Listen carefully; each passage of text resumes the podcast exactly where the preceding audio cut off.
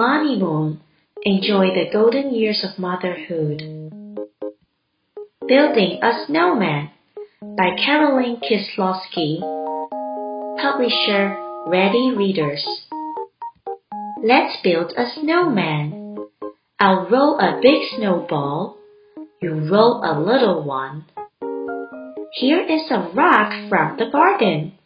It can be his nose. Here is a banana from the kitchen. It can be his mouth.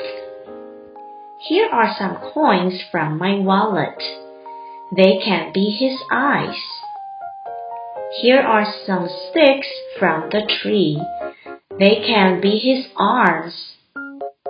Here is a scarf from me.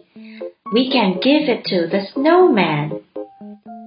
Here is a hat from me. We can give it to the snowman. Do we have everything? I think we need one more thing. What is it? It is a friend. Yes, he needs a friend. Let's build another snowman. Boys and girls, you may talk about the following questions with your parents. What are the kids doing in the story? What did they do first? What did they use for the snowman's face? Have you ever built a snowman? How did you build your snowman? Was making a snowman fun? Why or why not? Quiz time! Number one.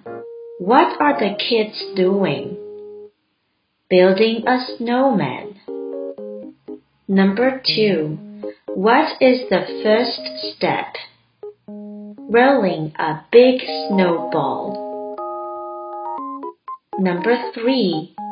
Why do they need a banana? To make the mouth. Number four. How do they use the sticks? Arms. Number five. Why do they need another snowman? So he has a friend.